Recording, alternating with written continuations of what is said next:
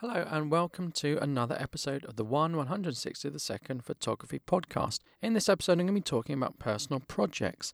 So, what is a personal project in photography? It's something that a photographer may do just for the fun of it. They want to put together a series of images. It might be they're a professional photographer and they're doing photography on something they love in a style that they love rather than doing it for sale or for a client. So, quite often, a professional photographer will do a personal project where there's no money involved. It's just for them. Of course, anyone can do a personal project. There just has to be a theme to the project. The the personal element doesn't matter too much. So it just has to be a series of images that, that have a theme. I don't think one image really would count as a personal project. It has to be a collection of images. So why do them? To challenge yourself, to keep things fresh and, and to keep your photography moving forward and improving. I did one on macro photography and it was a complete failure. I aimed to publish a macro photography image every day for a week and it, it, didn't happen. I think I published one and then unfortunately I became ill. I had a really bad cold, maybe it was flu, it's probably just a cold, but it meant for that week I published one image and one image only. And I felt quite let down by that. And I felt quite let down by that. But hopefully, my failure will help you to do better personal projects. So, why did I fail?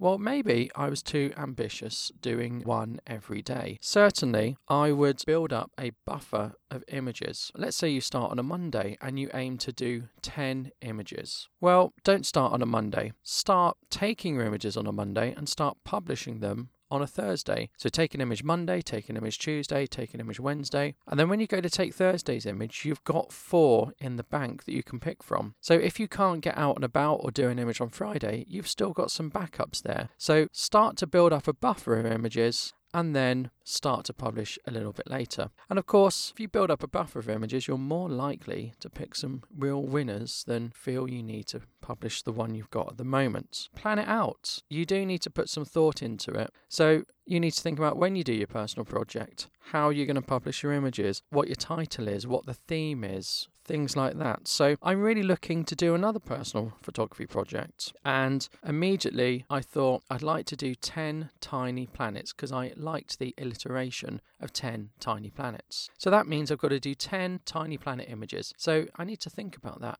Am I going to do 10? The only reason I picked 10 is because of the alliteration. Well, would it work with three? Three tiny planets. It doesn't sound as good as 10, but it would certainly be easier to manage. Am I going to publish all the images at once or am I going to do one a day? Now, doing one a day is quite difficult for me because I have quite a full on full time job. I do a podcast and I have a YouTube channel as well. So I'm always making things and and actually, I'm, I'm finding quite recently I'm not having as much time for photography as I would like due to other commitments. So let's think about this 10 tiny planets and let's think about making it more realistic. So, how can I make it more realistic? I need to think about when I can go out and shoot my images. So, I can only do that at lunchtime because we're now in October and it's now starting to get dark after work. So, by the time I get home, it's dark. I can't really do a tiny planet image indoors. Has to be an, it's a tiny planets are an outdoor thing really. So that limits me to lunchtime. So I've got after I've had my lunch and other things, I, I've probably got about 40 minutes, maybe half an hour to get a tiny planet. The beauty of tiny planets is you always aim to take something everyday and mundane and change it so that it's a unique thing. So one thing I thought of was taking a tiny planet of my car with me inside it in a car park. Well, that's really easy to achieve. I can do that no problem. That's not going to be a difficult thing to do. So I've got to find a way to do it. So I can't go to the Bahamas to do my tiny planet. I can't go to London. I can't go here, there, and everywhere. I've got 30 minutes to get at least one image done. I, I might get more, who knows? Now we need to think about workflow. With Tiny Planets, I can only actually take a JPEG image. So I've got a 360 camera. I've talked about before, I use it for BTS mainly, but I can achieve my Tiny Planets in it. I've talked about a time constraint. I'm going to be shooting in JPEG. That's all I can shoot in with my 360 camera. That means I can edit it on my phone. That means I can quite easily get it into Instagram. I don't need to go through the computer. I don't need to do any Lightroom adjustments. Lightroom's so powerful and you can do so much that probably when the image is okay, you might over edit it or spend a lot more time getting it just right when you might get it 95% right when you edit it in Lightroom. But actually, if you published at 50% right, who's going to notice? Particularly for something like a tiny planet. I don't know that anyone would. So I can streamline by editing on my mobile. So I can probably capture an image and I can probably edit it within that 30 minutes. So I'm going to build in a buffer. I could do a week's worth with seven tiny planets work. I still think 10 is worth going for. 10 tiny planets does have that good alliteration. Three does have the alliteration but does seem too small. Am I going to get anyone to critique my images? That's another thing to think about. There's no point taking images and doing a personal project unless you display them. Now, you might think display them in a gallery, yes, put them up on your wall, publish a book. But the key thing is you're publishing them for you and other people to see. So if you're publishing them, you, you need to think about how you're going to publish them, where you're going to publish them. And you need to think about critique. You need to put your best images out. And for a personal project, it's probably quite good to get other people's opinions on your images. The opinion that matters the most is yours. If you like it, do it. If you're happy with it, do it. I have this image that's in my bathroom that my wife hates. And part of the reason I, I, I just took this image and, and I, I, put it up on the wall.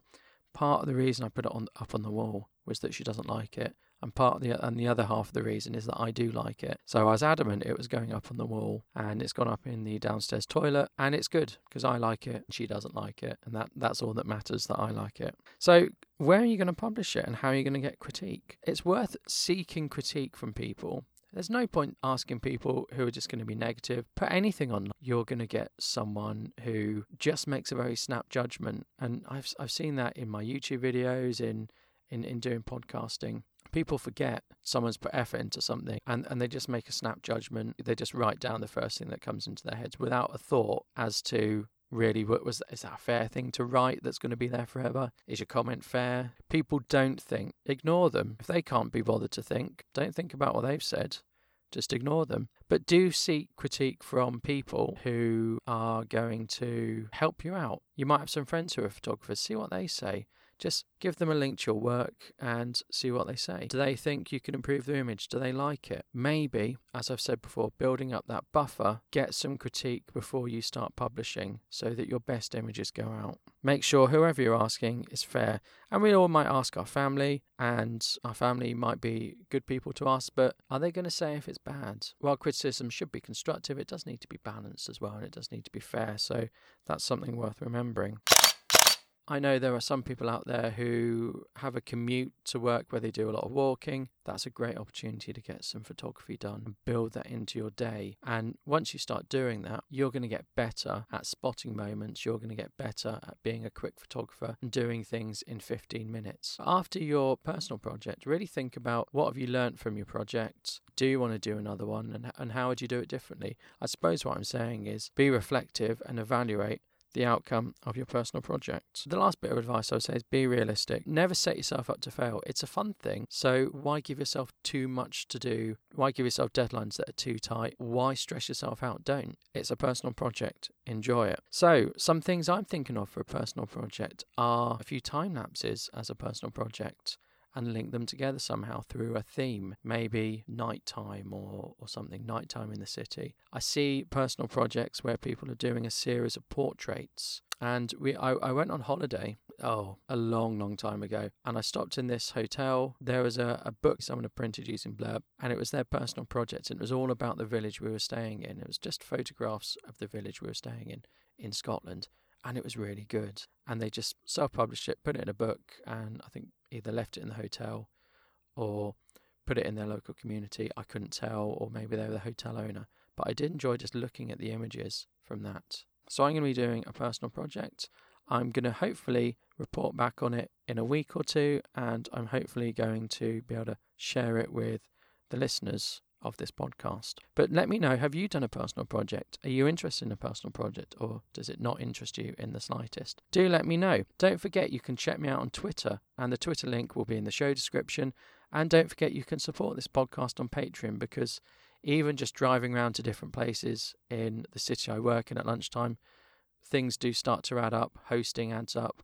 So it's always good if if you wanted to support the podcast, that would be greatly appreciated. So I'm going to say goodbye and I'm going to crack on with my personal photography project. Goodbye.